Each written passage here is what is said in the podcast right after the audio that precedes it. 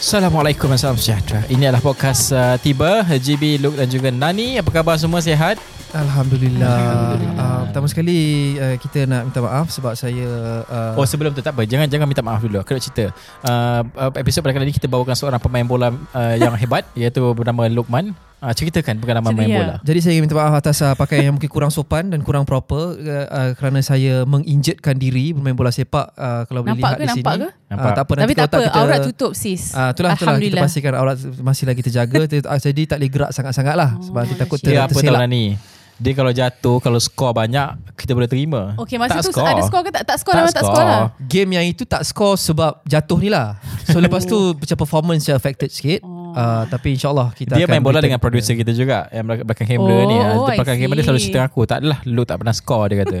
So, Masa betul. aku skor tu kau tak ada kan? Siut siut. Kau tak payahlah. Aku ada dia video. Dia selalu skor Ha, Walaupun video masa aku score tu tangkap jauh pakai telefon macam 3GP punya quality tak boleh belah. So masa aku tak score macam oh ada fotografer wah guys semua kan. Yeah.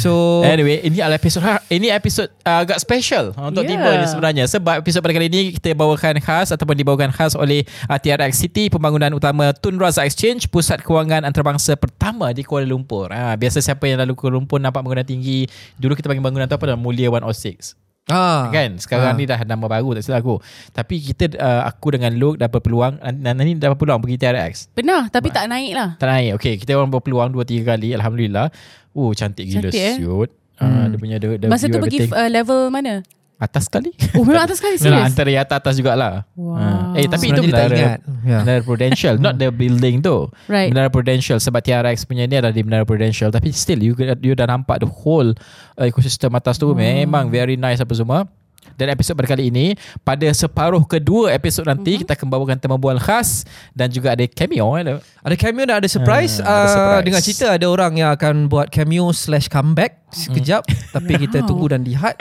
dan uh. Uh, uh, disclaimernya adalah interview tu kita record uh, some time ago. Yes. Uh, so dia sebelum adalah, sebelum kewujudan Nani pun sebenarnya kita uh, record. Sebelum kewujudan luka-luka tu lah. Uh, luka-luka masa tu luka-luka di hati masa je lah. masih gol lah dia kata. so uh, dia dia dia lama sikit okay. dan juga disclaimer nombor 2 nya adalah uh, kita rekod ni kali ni awal. Kita rekod ni lebih kurang seminggu awal daripada yeah. time yang kau dengar ataupun tengok uh, episod ni.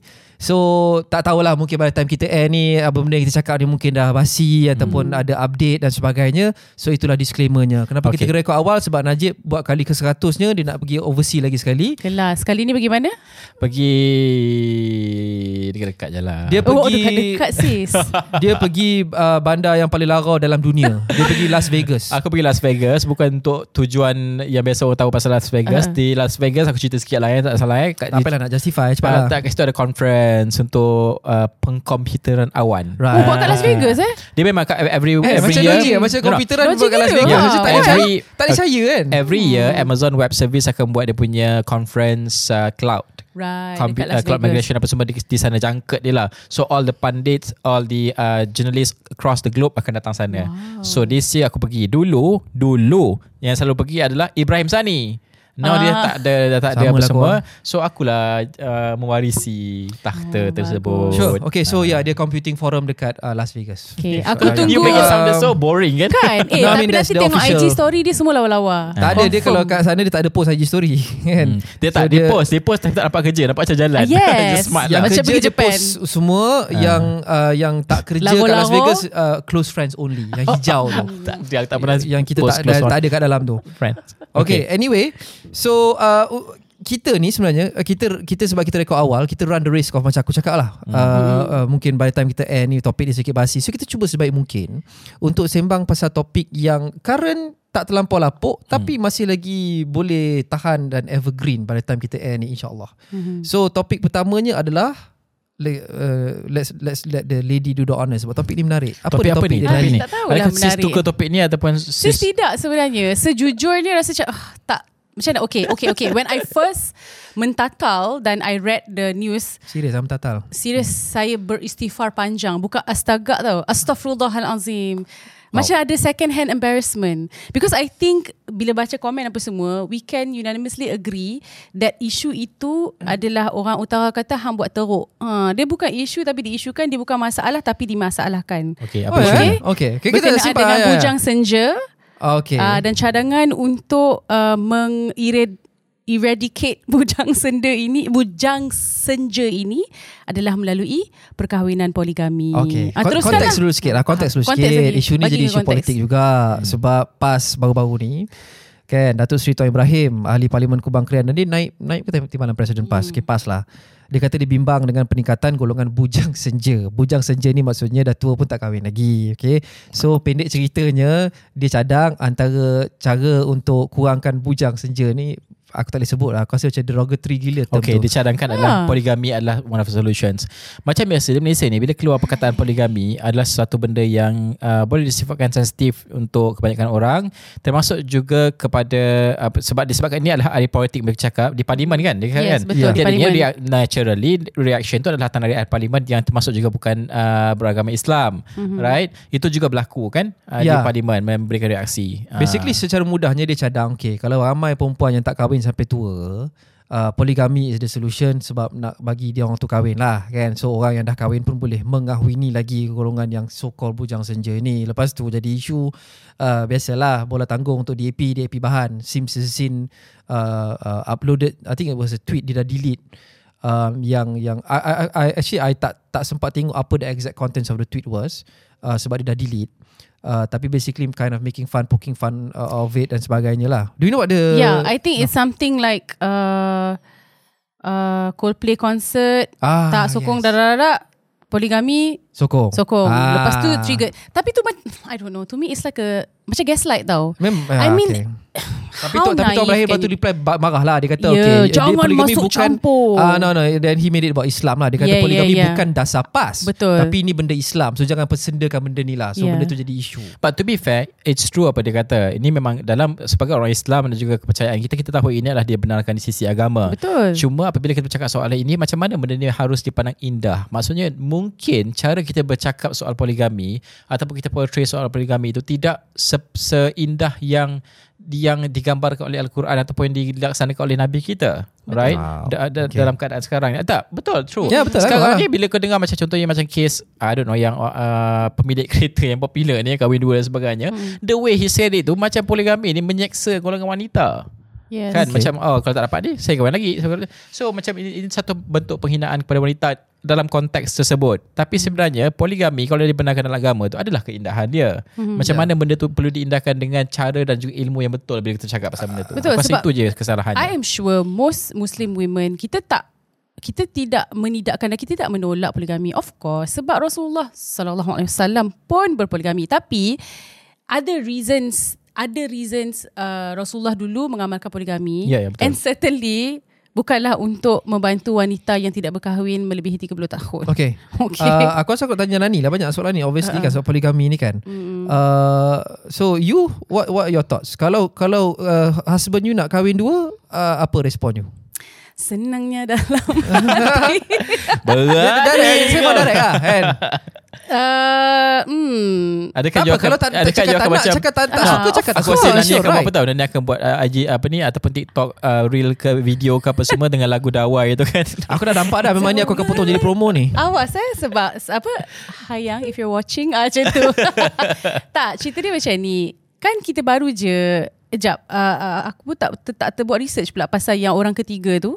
Yang you can actually dakwa orang ketiga. Oh. Uh, there's, there's actually like a law for it. Uh, undang-undang yang boleh saman atau it's a jenayah for you. I think it's jenayah. Is that Uh, what you're gonna do?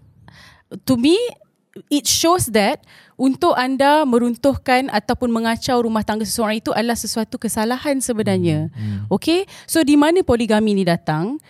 It's beyond that. Macam mana? It's not as easy as it seems. Dan banyak sebenarnya broken family.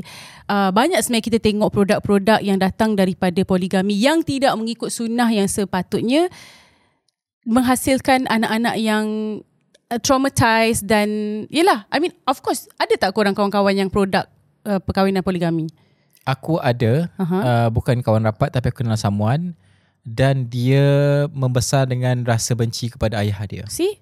Ya itu normal lah. Ah, jadinya bila kau bercakap dengan dia, aku sekarang tak boleh compute tahap kebencian dia sebab obviously aku tak tahu apa dia lalui tapi aku faham di di setiap benda dia keluarkan tu dan menyatakan kebencian tu dia ada rasa sakit yang kau tak boleh digambarkan. Mm-hmm. Faham tak? So itu salah satu contoh lah uh, personally aku tengok. I'm sure penonton kita pun ada lalui ataupun ada kenal sesiapa yang melalui benda ni, especially untuk anak-anak lah yang kesian kan. Pasal benda ni macam aku cakap tadi dia indah. Ini indah mana keadilan tu kena ada lah. Kau kena pandai dan sebagainya. Okay, itu bukan poin aku yang aku nak bawa. Dalam konteks ni kan look kan Nani aku suka tengok kepada satu kenapa kalau kahwin lambat adalah isu. Hmm, betul. Right?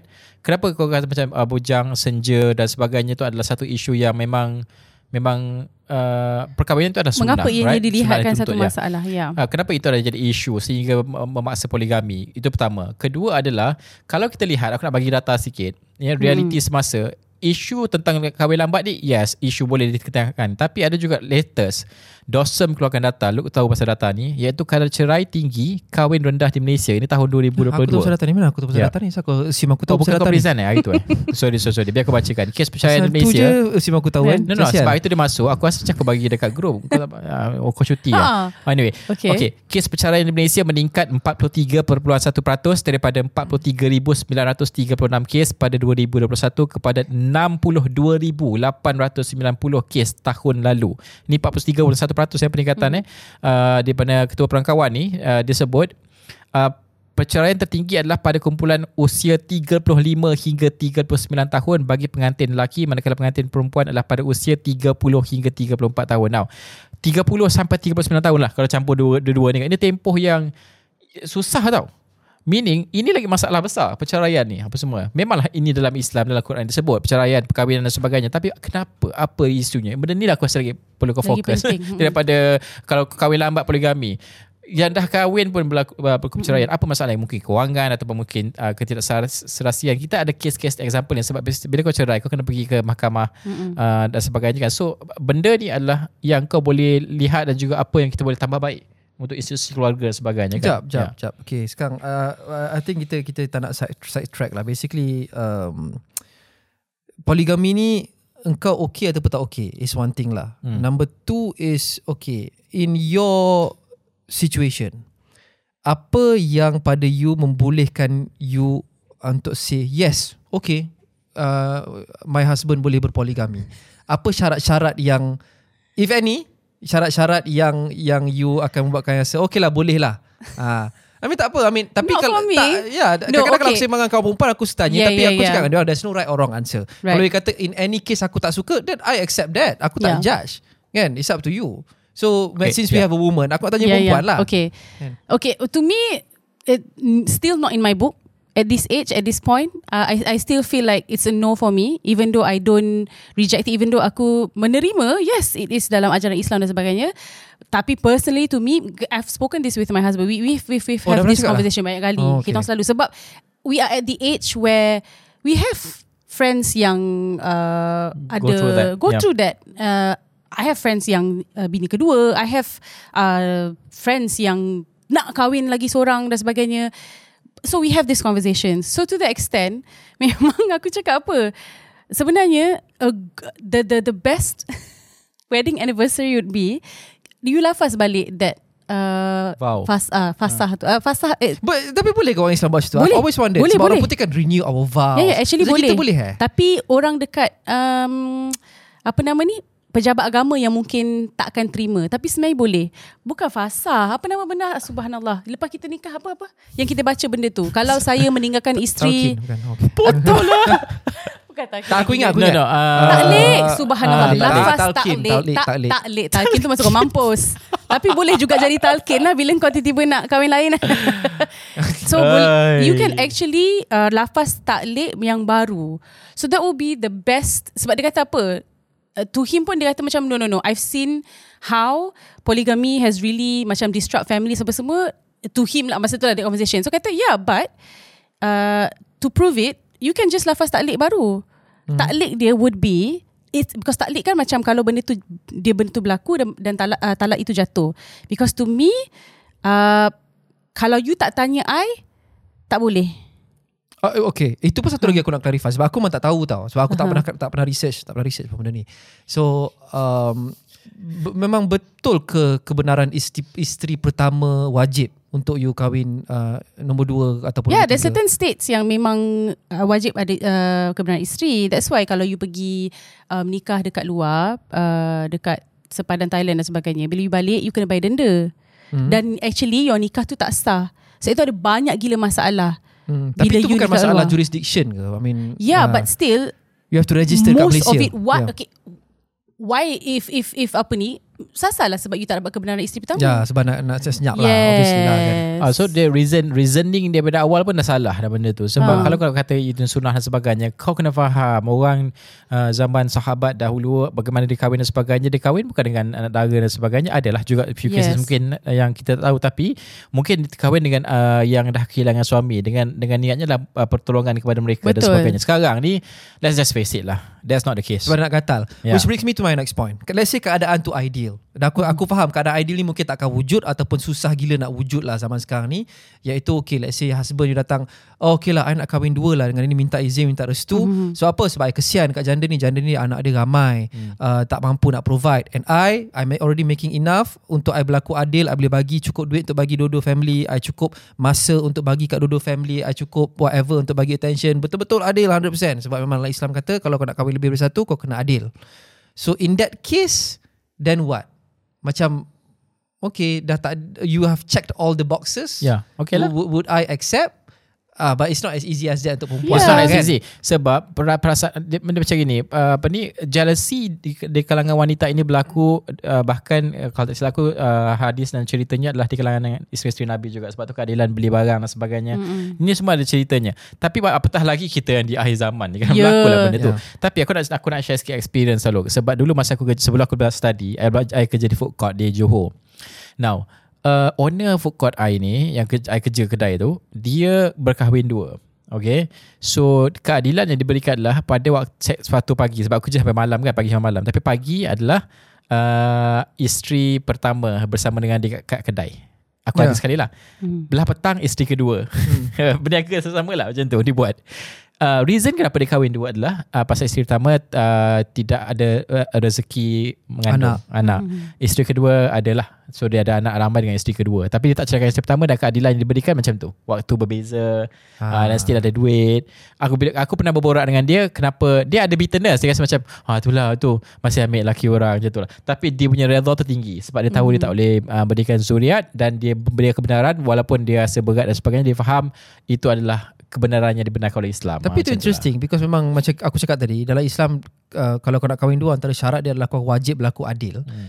Uh, so adil ni dia subjektif. Sebab aku pernah dengar uh, of all people Tun Mahathir dulu pernah weigh in on this issue tau. Dia kata okay this is my pers- uh, tafsiran dia cakap Islam memerlukan you berlaku adil 100%. Tapi that's like literally impossible. Betul. Sebab uh, bukan adil dari segi kau bagi duit 50-50, kau bagi masa 50-50. Itu pun dah susah. Tapi kalau even you can do that, dia macam kalau hati isteri pertama terguris uh, disebabkan isteri kedua, itu pun dah kira tak adil.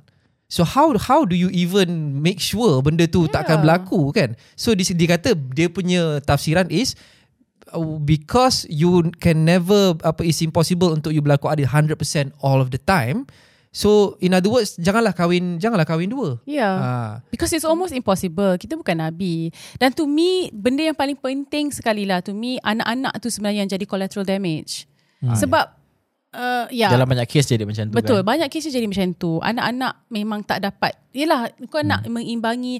You have two sets of mertua, you have two sets of in-laws, you have two sets of... I mean, it's a lot. It's too much for a, a person to handle. Tapi kalau anak-anak sengsara tu usually bukan ke selalunya is because mak tu sengsara. Let's say mak tu Betul, tak suka, betul. mak Yes, tu sedih, the anak tu domino tengok effect. mak dia sedih, Betul. anak tu benci bapak dia. so one would argue that kalau mak okay, anak akan okay. Yes. Not, not really By not having your father all the time As a father figure All the time Pun impact Dia punya Betul, betul. psikologi Membesar Kalau tak ada tu Aku rasa ini ini aku punya uh, uh, uh, pendapat jantan-jantan lah. Aku punya pendirian adalah um, even if your husband nak kahwin dua and have checked all the boxes Yeah. and you still tak setuju because you're jealous, aku rasa tak patut malu untuk admit. macam ramai orang judge. Oh okay kau uh, ni Islam benarkan. Ya betul. Dan uh, husband you uh, dah dah bu- membuktikan dia mampu dari segi keuangan, dari segi masa, dari segi boleh bagi attention, keadilan dan sebagainya. But I still tak boleh terima. Perempuan tu tak boleh terima just because hati aku tak boleh terima, aku jealous my husband is with someone else. Uh, if that's the case, which I think is a lot of cases lah dekat Malaysia ni, I I don't think you should be ashamed. You should just be you admit that you Tapi jealous. kebanyakannya bukannya jealous pun. Serius eh? Tak, dia bukan Serious dia bukan ah? more to jealous. Laki tu tak boleh. Okay. The wife tahu. Wife tahu. Ah. Tapi to be Bukan fair aku rasa sahaja banyak jugalah kewangan, ba- okay? Banyak jugalah aku rasa yang kes jealous Dia Macam bukan kes Datuk-datuk dia bukan tua ni ada banyak kewangan duit saja ya. Ya. Tetapi benda-benda lain. You know, you know your Dari husband situ lah well. kisah-kisahnya Benda tu indah Tapi kalau kau menyakitkan isteri kau Tak guna juga. Okay, look, do you see yourself? No Why? no. For me Mostly is uh, Time and attention and love lah Kalau let's say macam Aku tak boleh bagi Time, attention, love kepada Two sets of people Equally kot Sebab sekarang ni pun tak ada masa Ah, So and my my wife is enough for me yeah, tu my, my, according to my husband, kau Ah, pun dah kan? aku susah Cik. nak kan. Kau pun dah susah aku nak handle, kau nak handle seorang. Look, dia memang macam tu dia, dia fatherly figure sikit Ah, Aku bagus. kawan aku Aku admit Reluctantly Eh anak You Aku, ada You ya. ada anak perempuan kan Anak Ya. perempuan kan lagi kuat, lagi kuat jealous Betul tak Ya Jealous kan So can you imagine Betul, Macam faham, mana why. traumanya dia Seeing you with another woman That's why I cakap. Yeah, that's why I cakap. At the end of the day, kalau Okay. it's, it's just even jealousy, Hmm. Uh, you shouldn't be ashamed to admit it because it's human. Okay, It- Yeah. yeah. tapi uh, dalam konteks uh, awal tadi yang kita buka pasal uh, siapa uh, uh, Tuan Mat kan, Ah, Tuan daripada, Ibrahim, daripada pasal Ibrahim lagi Ah, jauh. Tuan siap. Ibrahim, Ha, ah, tu lah dia uh, dia kata tu aku rasa aku rasa personally aku faham apa yang dia cuba sampaikan dan aku rasa benda tu murni pun di- disebut tu solution tu mungkin ada kebenaran dia tapi bila ber,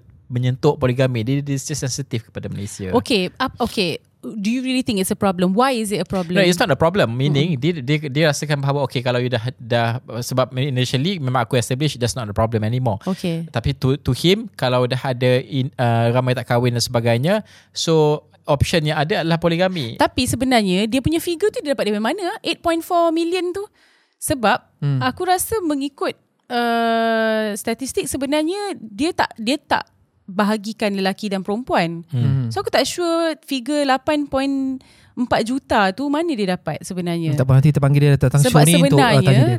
dia taklah okay and to me aku cuba juga menjadi husnuzon dan cari apa sebenarnya masalah wanita tak berkahwin mungkin dia takut sebab infer- infertility rate dekat Malaysia ni menurun mungkin lah Okay. Tapi, Tapi- kita pun dah overpopulate Uh, uh, exactly, that's one one point. Eh tapi Number tak, two tak, point, tak, tak, tapi Ada. uh, kadar Hmm. kelahiran kita menurun tau. Ada Ah, ah, ada kadar kelahiran, beberapa yes. Kalau we Lawson. could, you, Ah. you, we could do with less people Dah ada 7 bilion orang dekat sini Eh, cannot. uh, Kos hari hidup Untuk dah negara meningkat. 30 di- ti- kita apa 32 33 juta kan. Uh, kalau kau tak ada population yang strong susah tau. Ya, dia jadi Ya adalah Ah. kita dah towards uh, aging nation Aging kan. Nation. Nanti kita jadi macam Jepun kan. Dia punya So pyramid anyway, macam ni. tapi tapi pada I tapi pada I I think um, uh, the figure tu is irre- irrelevant lah. The idea is, impo- is what's important. Macam Najib sebut sebentar tadi um, dia tengok tak data ni? Dia kata ramai bujang senja. Do they look into the data and see dalam kalangan perempuan-perempuan yang quote unquote bujang senja ni? How many of them yang actually tak kahwin because memang Sebab diorang tak tak, ada nak orang. kahwin And- and- and Diorang sebab tak ada it's orang. a conscious choice it's a Yes. conscious decision Itu because cakap, how do you it's not- define success Yeah. as kahwin ada anak. Ha, ha, Kalau ha, kau tak kahwin tak ada exactly. anak, oh kau tak berjaya. Kalau hidup kau tak lengkap. Kan? So, come on lah. Kita Okay dah establish statistik awal tadi, ya. Lelaki bukan lagi ramai dari perempuan ke sekarang ni Uh, Kan I think perempuan lagi ram- perempuan uh, lagi dekat- ramai Bukan lelaki. dia 100 juta lelaki Eh No, perempuan, perempuan Perempuan- lagi ramai lelaki tak silap. Tapi kenapa you nak kata there should be a match for It's not as easy as that lah. See, Tapi you tahu lah yelah kan. tapi sama juga the, the the the the solution for it is like okay mari kita buka cawangan wanita mari kahwin Ah, tapi to be honest bila dia macam memanglah dia triggered bila ada uh, non muslim MPs tapi to me what do, apa yang dia expect sebenarnya? Adakah dia expect bila dia cakap macam tu di satu medan yang sepatutnya kita membicarakan perka- perkara-perkara yang lebih serius dan lebih penting tapi dia utamakan benda itu untuk cakap? Exactly Adakah dia berfikir orang semua akan wow tepuk tangan. Ya mari berpoligami and would you think you would listen? Okay okay okay. This is another point that I want to I want to say. Oh, dia trigger tu ni. tak trigger lah sis. Tapi bagi I kita terlalu selesa menjadi golongan majority and mungkin diorang ni sangat privilege sebenarnya when they memang grow uh, in a very Islamic environment that they don't dis, diorang, diorang tak rasa macam orang lain or- orang lain semua it- it's very privileged to say that orang lain jahil. You faham tak? Sebab to me, I have uh, non-Muslim uh, relatives, non-Muslim friends. So I don't have the luxury to simply bangun and say, oh, kita kena ikut macam mana? Do, do you do you, yeah, yeah, do you you, get you, my you're saying point? macam live in your own bubble dan yes, ignorant you are lah. living in your bubble and being ignorant. ignorant. And to me, kita kena sensitif lah. Pada zaman era dunia sedang berperang, Islam dilihat satu label dan sebagainya. Sebab to me, kau akan tengok ke Mufti Meng akan buat video, Ya Habibi, let's go polygamy. You won't. You won't Yeah. listen all Dia this. practical lah. Mostly. Ah kan? Baru isu-isu yang practical. Because dia Dia datang audience yang besar daripada- dan mengambil kira yes, semua. dan minority. Dan Yeah. banyaknya daripada golongan minority. Aku rasa big picture for me uh, to end for me uh, big picture dia adalah uh, dia mengecewakan sebab apa tau it's not just about isu poligami ni dia menunjukkan sorry lah pembangkang ni tak ada isu nak main Betul, Tu sampai je. macam tu sekali. I mean yeah yeah you're talking you you you- you're supposed to Adalah be a cred- cancel concert lagi. credible pembangkang Pasal apa lagi next? kritik polisi kritik dasar adalah sporadically sikit-sikit kan tapi macam you should be pembangkang yang ber- berwibawa but instead kau akan main isu-isu Hmm. uh, poligami kau akan main isu-isu Coldplay laronya Coldplay kau akan main isu-isu yang obviously yang selalu banyak berkaitan dengan agama dan sebagainya lah so itu je lah modalnya so daripada dulu lagi apa saja kerajaan pun aku selalu cakap aku nak pembangkang yang strong. Masa BN jadi government pun aku nak PH strong. Masa PH jadi government pun aku nak BN ataupun PN jadi strong. So kalau tak ada pembangkang yang strong, it's very dangerous tau. Macam Yeah. pembangkang yang berkualiti ni sangat penting untuk check and balance. So Betul. ini je lah level isu-isu yang dia main. So aku rasa tak tak tak bagi fight lah kepada okay. government lah. So Najib kenapa tak tak kahwin? Eh, Eh, Bukan tak bukan tak kenapa kahwin. tak pilih I untuk tak tanya berkahwin? eh. I lah yang senja tu. Ah, season I lah yang senja. senja. Tapi uh, quick shout out. Paling terror siapa tak MVP kalau pub ni? Khalid Samad. Tu kau respect. Khalid Samad nak kahwin dua, gentle babe. Gentle. Bagi tahu Yes. Siap masuk Go through court process Nak dapat Betul. approval Lepas tu bini dia kata Aku nak ni ni ni ni Dia Oh bagi ya, aku ingat Clear sorry. the way Pave the Yes. way Okay aku kahwin dua Itu gentle Gentle. Ah. Gentle, Gentle. eh Betul, Tak ada gentle. isu-isu tak ada apa the, the right way lah. Yeah kan? Hence that's why yang aku cerita yang kau renew lah your taklik. If you are really if you really feel that if you want to berlaku adil, my condition is you can kahwin as long as I agree. If I don't agree, jatuh talak. Halas. Renew your taklik. My husband But kata, you will okay. never agree lah Of course lah John.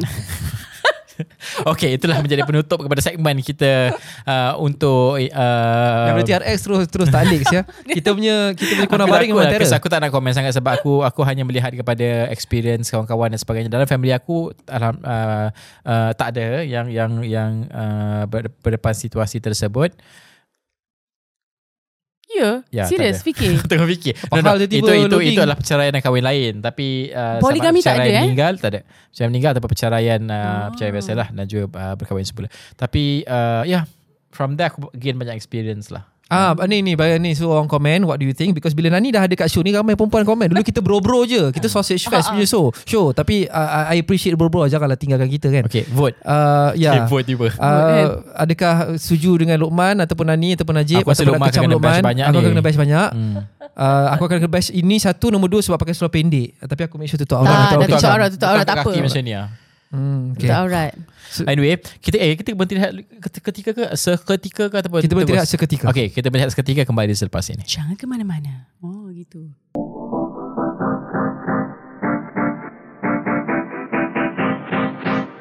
Hai kembali semula podcast tiba GB Lut dan juga Nani. Okey, tadi Okay. topik hangat pasal poligami sekarang ni topik yang hangat juga tapi sangat serius dan juga perlu diberikan Mhm. tumpuan Nani. Take it. Okay, of course. Untuk pengetahuan anda semua, uh, sebelum kita buat recording hari ini, saya ada bertanyakan kepada sahabat-sahabat saya di Instagram, apa agaknya antara topik-topik yang mereka nak dengarkan kita bercakap, kita bercakap pada hari inilah. Uh, Kita dan memang situ, kan? daripada kacamata. Ah, Ya, Sis ya, benar. Sis gigih. tapi sebab follow dia 2000 je so Ah, tak so dia lain live reaction dia. Tapi lepas tu Follower sekejap, ramai sebelum pun, sebelum tu ah. sebelum tu sebelum kita pergi topik serius ni. Dan hari ni untuk kali pertamanya kita ada undian topik antara kita bertiga. Selalunya dengannya ada undian topik kan. Mm-mm. Dan just nak beritahu kalau topik aku kalah. Dalam undian tersebut. Okay. Tapi tak apa aku akan berusaha in the future insyaallah topik tu akan di, diketengahkan lagi. Aku macam baca link tu Tapi bukanlah Okay. mana topik yang dia menang ni tak penting, penting. Penting. Ah, cuma topik aku tu pun penting juga tapi ini lebih menang. Okay, Nani. Yes, hmm. jadi sememangnya uh, banyaklah. So thank you so much for all my friends on Instagram yang banyak memberikan idea-idea banyak sebenarnya topik-topik yang bagus-bagus yang ni. Tapi saya ambil banyak topik-topik tu dan letakkan pula buat poll pula dekat WhatsApp group dan topik ni menang. Okay. Cerita dia sebenarnya, hmm, isu ni sebenarnya bukanlah satu isu yang baru. Sadly, it is not a new issue lah. Hmm. So apa yang berlaku adalah pada bulan November, kita lihat uh, macam back to back pula kes-kes yang berkaitan okay isu ini adalah satu isu yang tabu eh because you will you will notice as we progress talking about this issue you will feel an ick tau macam hmm. sebab benda ni sangat tabu untuk kita ICK, ah memang kau akan ick kau macam ish okay so berkaitan dengan jenayah seksual terhadap kanak-kanak so kita mulakan November ni ada isu berkenaan dengan ustaz budak any of you uh, Yeah. read about the case Ada kan semua orang tahu dia, dia Yes. dah berapa belas? 12 bulan eh. 13 je 13, 13 kenapa tak kena sebat ah aku tak faham anyways Dia ada technicality aku rasa dalam Hmm. dalam perbicaraan tu yang aku tak Itulah. sure. Ya. Ke, uh, menggelapkan wang kena sebat. Okay. Kan, exactly. Lepas tu follow pula by bomoh, bomoh yang also uh, buat benda tak elok kepada remaja lah 14 tahun. Dan uh, salah satu kes yang agak menggemparkan juga ialah kes yang masuk ke parlimen, uh, kes ini. Sebab kes seorang budak darjah 5, perempuan yang dirogol bergila-gila oleh tujuh orang lelaki berusia 17 hingga 31 tahun.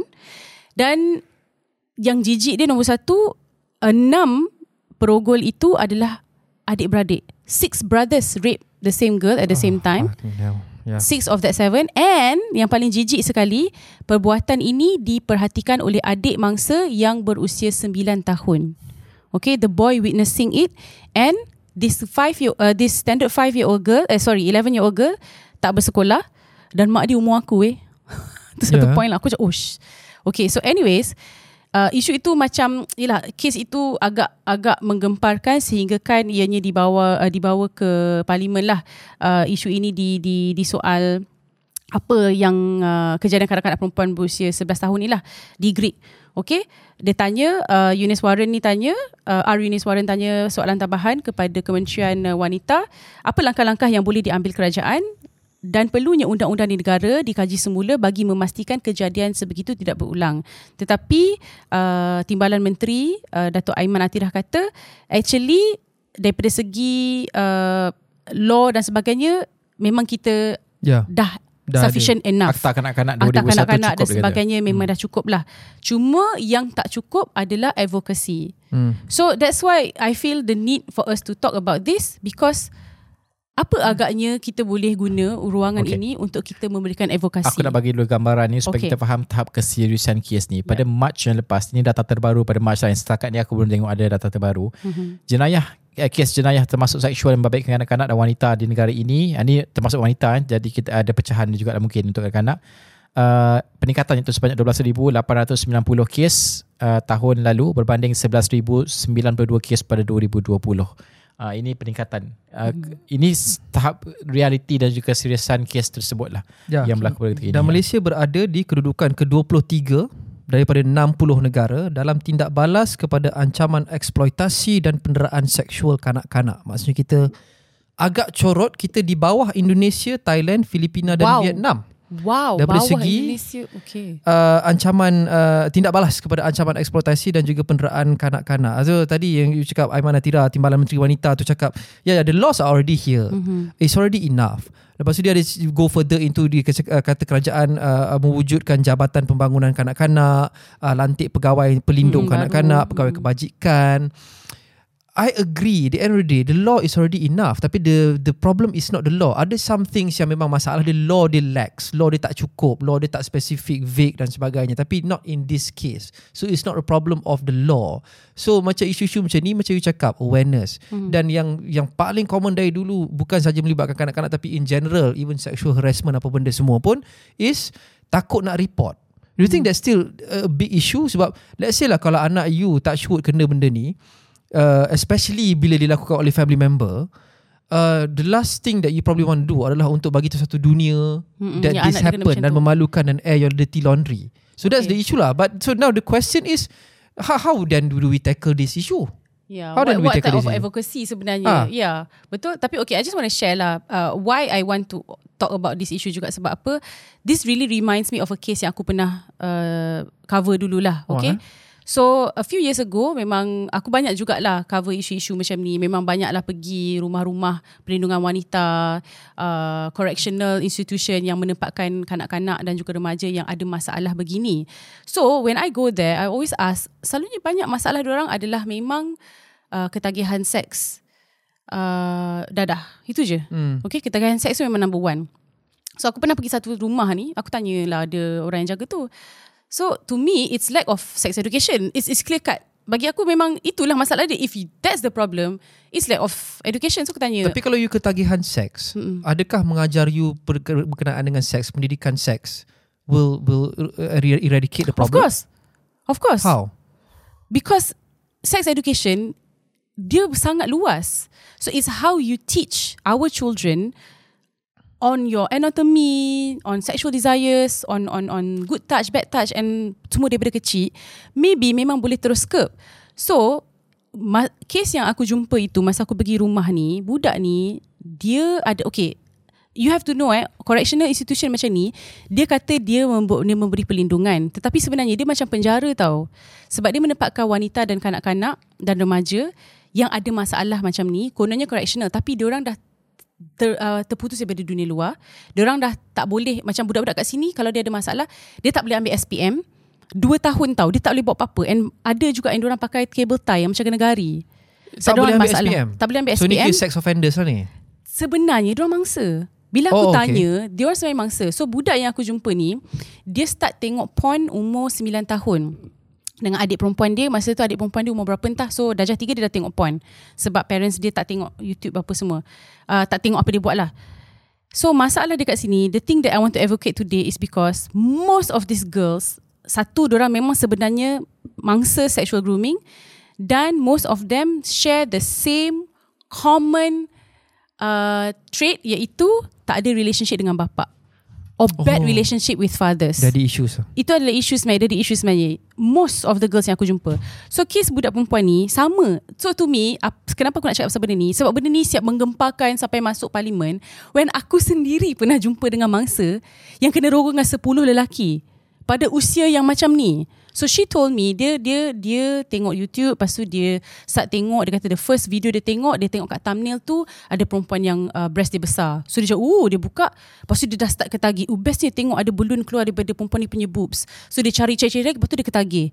So benda tu dia nak cerita dia tak ada dia tak tahu benda tu salah sebab parents dia terlalu garang mak bapak dia terlalu garang tak bagi dia pakai baju seksi and uh, kuat agama lah So dia kata daripada situ Dia rasa macam best ni nak pakai seksi So dekat situ Dia tak faham tentang sexuality Dia tak faham tentang How do you express yourself So dia start pakai seksi Dia start pakai phone Dia start record herself Dia start uh, keluar all this uh, app Apa semua-semua Sebab dia terkongkong. Mak bapak sebab strict dia sangat. tak tahu benda tu salah. Dia tak tahu because it's such a taboo. We don't speak to our children about this. We don't Yeah. tell them uh, you don't need to to show your body to get love from people, to get uh, praises, to get uh, attention. You don't need all that. Tapi dia tak tahu. Sebab dia kata lagi satu, most yang aku jumpa budak-budak perempuan ni, dia kata dia tak tahu kenapa bapak dia tak suka dia. Hmm. Aku sedih weh every time. Bukan seorang dua eh yang mengandung, yang mangsa sumbang mahram. Semua tak faham kenapa bapak diorang marah diorang. Ini relate dengan apa kita cakap tadi kan. Kalau Ya, kahwin dua, betul. kau tak boleh bagi attention lebih pada Yes. anak kau and it might, And might give rise to problems like this. kes mak dia isteri isteri aku siap pernah jumpa aku pernah masuk penjara eh pernah jumpa orang yang bunuh mak tiri. Bapak dia ada empat isteri. Tapi ni, ni merisaukan Anyway, aku lah. Ya. Yeah, so to me, it starts from home. It's uh, banyak pendengar kita, uh, penonton kita tiba ni mostly I I know are male and also Bro, bro. millennials, bro bro, millennials and also Gen X and of course you have most of you must must have daughters. So this is why you really need to be close. Walaupun you bercerai ke You kena ada that relationship With your daughter So budak perempuan ni Dia kata lagi tengok porn Umur 9 tahun So dia dah start So umur Baru umur 11 tahun Ibaratkan kecil macam tu Dia dah boleh have sex With 10 different men In one time At one time Memang sangat merisaukan aku lah. So sebenarnya have- benda ni yeah. normal I, I have two daughters and aku selalu rasa bersalah that uh, I don't spend enough time with them. Mhm. Sebab kita busy. Betul. Uh, ni pun recording sampai pukul 10 11 Ya, malam. weh. Balik kadang-kadang buat kerja lagi esok pagi. So sometimes on average aku dapat masa dengan dia orang sehari adalah lebih kurang sejam. Pagi tu aku hantar dia pergi sekolah kejap, dapat itu pun tengah kelar kabut nak siapkan apa semua, tak adalah macam quality time sangat Mhm. pun. And then I'm all away all, all day. Balik pukul 10 11 malam dia orang dah tidur langsung.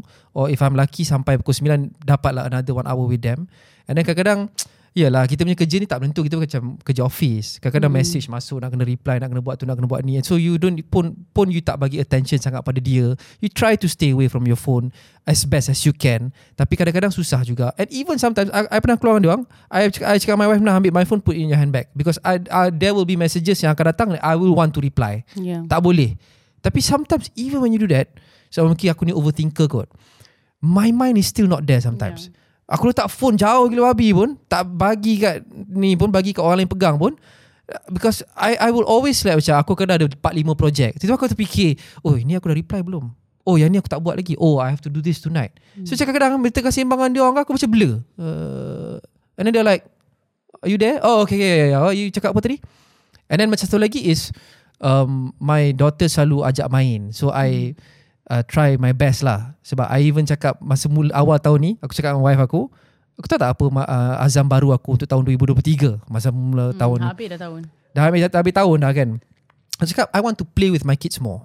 Sebab I find myself Many times Bila dia orang ajak main You're always tired You always have something to do. And you always Bukan cakap you, you bukan cakap No tak nak tak nak. You never say that lah. But you cakap Okay, okay tak apa. Nanti lepas ni I main dengan you eh. let, let me just settle this first.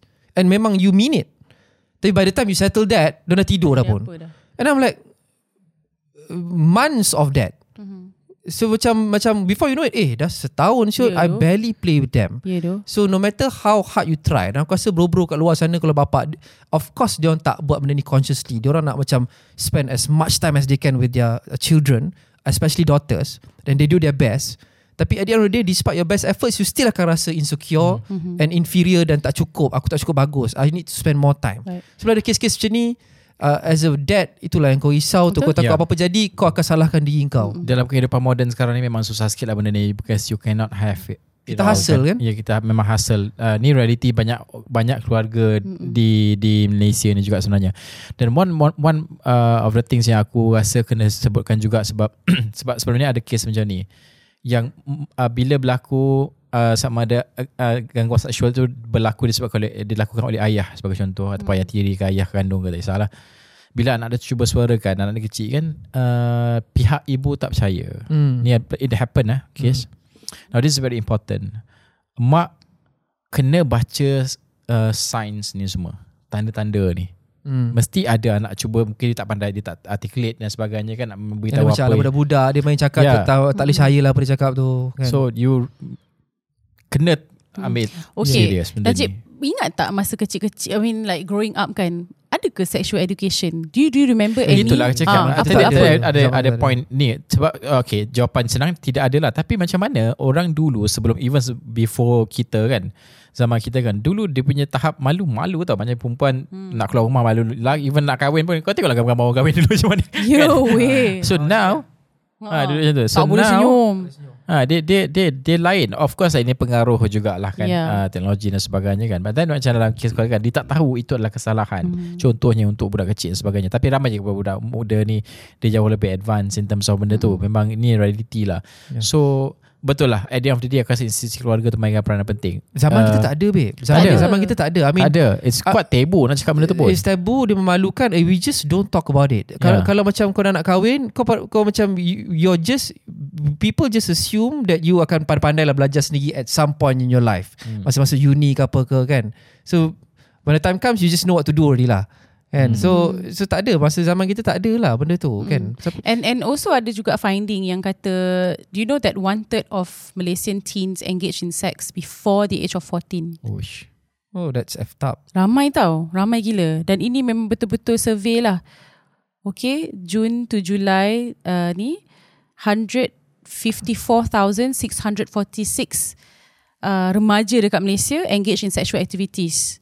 Okay, so yeah, before 40, from maksudnya sebelum form 2 tu Adakah adakah you akan have the sex talk with your uh, children? I- macam I have- macam I- ni dulu orang cakap ini style orang putih kita orang Ha. Melayu tak buat macam ni kita faham je lah bila tiba masa kita tahu je lah. Yeah. my mum terkejut gila kot. I panggil benda tu vagina. Apa anak hang kata? Ha. Mami, my vagina. Dia kata vagina. Tak elok lah cakap benda Lepas tu kan. balik uh, uh, my son, I memang cakap penis. Lepas tu kata, ah, berbird, no. So until my my daughter is six, my son is three. Sebelum tidur aku tunjuk baby duduk dalam uterus. Aku tunjuk ni uterus, hmm. ni apa. I mean, knowing the anatomy pun to me at this age pun, itu dia step by step lah. Yeah. Macam memahami anatomi tubuh tu adalah Slow-slow lah. penting. Slow-slow. Hmm. So macam tu lah. And also I always teach uh, my son, uh, sons pun kena teach juga. I always ask uh, my son, three, dari berumur dia 2 tahun, aku cakap, uh, Ahmad, kalau ada uncle datang touch Ahmad punya sini, Ahmad buat apa? No! Yes, exactly. Sebab Ah. tengoklah ustaz baca tak bacakan kes ustaz budak yeah, tu. Yeah. Oh That's, that's my why I God, teach my daughters so as well. Sebab aku dalam ru- rumah kita orang, kita punya rule is uh, memang ada certain areas memang tak takkan boleh touch including even kita orang sendiri tau. Macam parents pun macam nak bagi masa mandi apa semua. I try to not touch sebab I don't want to normalize. Yeah. so I always teach them uh, it's not okay to touch uh, certain areas. Tak boleh sentuh uh, certain parts supaya dengan harapan uh, few years from now memang dia dah biasa benda tu dalam psyche dia orang. They know that kalau siapa-siapa yang nak touch ke Betul. apa benda ke dia orang tahu it's not okay. Sebab even my parents pun tak touch so that's one thing yang yang aku buat lah aku tak normalize aku tak nak normalize benda tu Faham. Hmm. Jangan cium mulut, cium dada, cium hari-hari weh Ya macam tidur. mana tak boleh sebab ada parents Tak yang boleh, cium mulut boleh. anak tak boleh Asal tak Cannot. boleh You I cannot don't do it tapi you cannot kiss your wife's lip in front of them. why Tak boleh eh, sebab benda tu memang you it's number one it's not hygienic. You're transferring apa ni to children. Children dengan kita punya sorry, idea ini, ini kiss your wife in front of children ke kiss your children dekat mulut dua-dua. Okay Dua-dua. Satu, you tak boleh cium mulut anak sebab kita transfer kita punya Okay, penyakit okay, dan cyber okay, lain lah ya, dengan ya, ya. tu ke- bab kesihatan, hygiene and also you benda tu sebenarnya is not uh, like a macam mana? It's not a common social punya gesture tau. Faham okay. tak? Ya ke? Like yes, Okay. I mean you don't kiss anyone on the lips. So just don't normalize that. So budak tak faham lagi. So jangan tunjuk you cium bibir isteri depan you boleh peluk cium pipi, jangan tepuk punggung isteri depan anak. Ah, uh, of course. Benda-benda macam tu lah. Jangan tunjuk sangat lah. They they they learn lah. nanti They will nampak. learn, yeah. And Yeah. they, they, they subconsciously sama subconscious Yeah. learning lagi lagi kuat daripada Yeah. ni kan Ah, Ah, Dan pisahkan tempat du- tempat tidur sebab banyak gila cikgu yang kata uh, sebab ada kes budak yang main rape-rape belakang kelas darjah uh, sekolah rendah dia kata dia tengok mak bapak dia buat masa tengah tidur Oh. tak sebab tak pisahkan tempat tidur kan Ah, okay lah. So aku nak tanya kat, lu- kat orang kat luar sana satu benda simple je. Korang akan ada, korang akan buat sex talk tak dengan anak korang? yes Because this one kadang-kadang masih lagi dilihat sebagai such and orang Tabu, putih thing yeah. to do. Susah. Orang Melayu dia tak buat macam tu. Tapi aku nak tengok lah this new generation ni macam mana dia fikir. So quite Yeah. interesting. Bagi Okay. komen pasal benda tu uh, dan juga uh, I think siapa yang tak ada anak pun boleh bagi pandangan tak ada masalah pun pasal benda ni pun open Betul. open topic dan eh it's very tapi important every to time if I, I if I speak to a woman they will always even ustazah tau dia mesti pernah ada pengalaman kena sexually harass or berhadapan dengan benda tu. Wow. Korang tak pernah? Tak ada? eh? tak ada. Tak, tak. I have never met a single woman yang cakap aku tak pernah kena Aku, raba I, I ke think I apa think ke. it's the stand what the standard of normal then, then and now because dulu kan benda-benda banyak benda-benda yang teruk dia dia accepted macam Mhm. pegangan ni ataupun verbal lah Mhm. cantik lah dah cantik dah ada badan apa semua kan but now bila dah ada standard yang baru dan better baru you look back and say eh aku pun pernah melalui ah tapi time tu I didn't know that was yes. wrong Yes. Ah, so I think that's what happened Tapi lah lelaki tak ada eh? Ke korang tak berbincang pasal benda ni? Ke korang macam tak, ada, rasa? tak ingat. Uh, it Betul. depends on what you mean lah. Kalau macam masa Aku budak-budak lu maksud dia. tiba-tiba raba kau ah if you consider that yeah then maybe yes Okay, lah. cep- antara contoh-contoh kau macam berjalan-jalan, okay, okay, antara contoh-contoh kau pergi kau pergi nak try baju, lepas tu orang tu macam, ah, try lah, try lah. Lepas tu dia tenyih-tenyih tu dekat kau punya genital. Oh tak pernah. Ataupun macam kau tengah dekat LRT Lepas tu tiba-tiba kau rasa Kenapa ada payung Cerita kebangan sendiri kan nampaknya Kenapa rasa, Kenapa orang duduk cucuk payung dia Lepas tu aku pusing Dia tak ada payung tu oh serius ah. Oh my god. Ya Promo. Allah Anyway, aku rasa Ah. ramai lalui macam tu. Mungkin Yeah. macam Luke kata lah, dia, dia tak dia dia by at that time at that time kau tak tahu apa definisi benda tu macam You, uh, you didn't know that was, how ah. to react. You didn't know whether that was, that was Yeah, wrong. yeah. Especially masa kita sekolah sebab there was a different time kan. Hmm. Uh, ah, aku pernah sekali kena cuit punggung.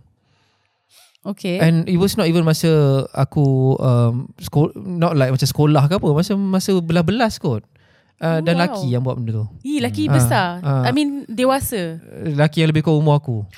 Yeah. Anyway, topik ni uh, dah lama dah kita bincang ni. Uh, benda oh, ni sorry. adalah uh, benda besar dan serius. Sebab tu end. undian Okay. kita peminat topik tu menang benda ni pasal uh, the data shows that is very alarming. ah. Betul. dan juga pada akhirnya tak kira data uh, tak kira uh, undang-undang apa sekali pun kita perkenalkan ya keberkesanannya ada tapi itu akan bersifat reaktif so proaktifnya adalah di institusi keluarga Oh, very very mellow and deep ah episod ni. Yes. Eh, Itulah This masalahnya bila tak boleh pilih current topik sebab dia asyik nak berjalan je. Sebab kita takut topik-topik yang, Ah. yang panas-panas ni nanti dah basi ataupun ada update nanti orang kecam kita. sekian jiwa Tapi satu benda kita lupa. Ni nak sudah undi kita dekat Oh, anugerah. yes. Podcast Ah. Show. Jangan lupa. Come on lah guys, come on lah. guys, Eh, come on guys Kita confirm menang ya. Tak ada hal lah. Okay. Kalau setakat KS. Haikal masukkan balik video ni cing cing cing cing cing cing cing cing cing cing cing cing Undilah kita dalam kategori uh, Best Independent Podcast. yes Di Anugerah Podcast Shop, Anugerah Shop Podcast, whatever Betul. it is. Kita akan letak dia punya detail ke on screen Mhm. nanti. In, ya Dan korang boleh undi lima kali sehari. So, kau undi kita orang lima kali sehari. Lepas tu esok kau undi lagi lima kali. Lepas tu esok lagi, esok lagi, esok lagi. Sampai last kali. Okay, anugerah itu akan diumumkan pada 8 Disember So, sampai 8 Disember je? Uh, sebelum 8 Disember tu dah akan ditutup. Aku assume kan mesti dia nak kira juga kan. Okay. Sebelum 8 Disember tu dia akan ditutup. So sebelum uh, sebelum tibanya 8 Disember kau undi je lah. Anyway, itu episod pada kali ini. Boleh komen, boleh bagi penambahbaikan at- ataupun cadangan penambahbaikan apa yang kena ada dan sebagainya. Okay, sign out untuk GB, Luke dan juga Nani. Bye-bye.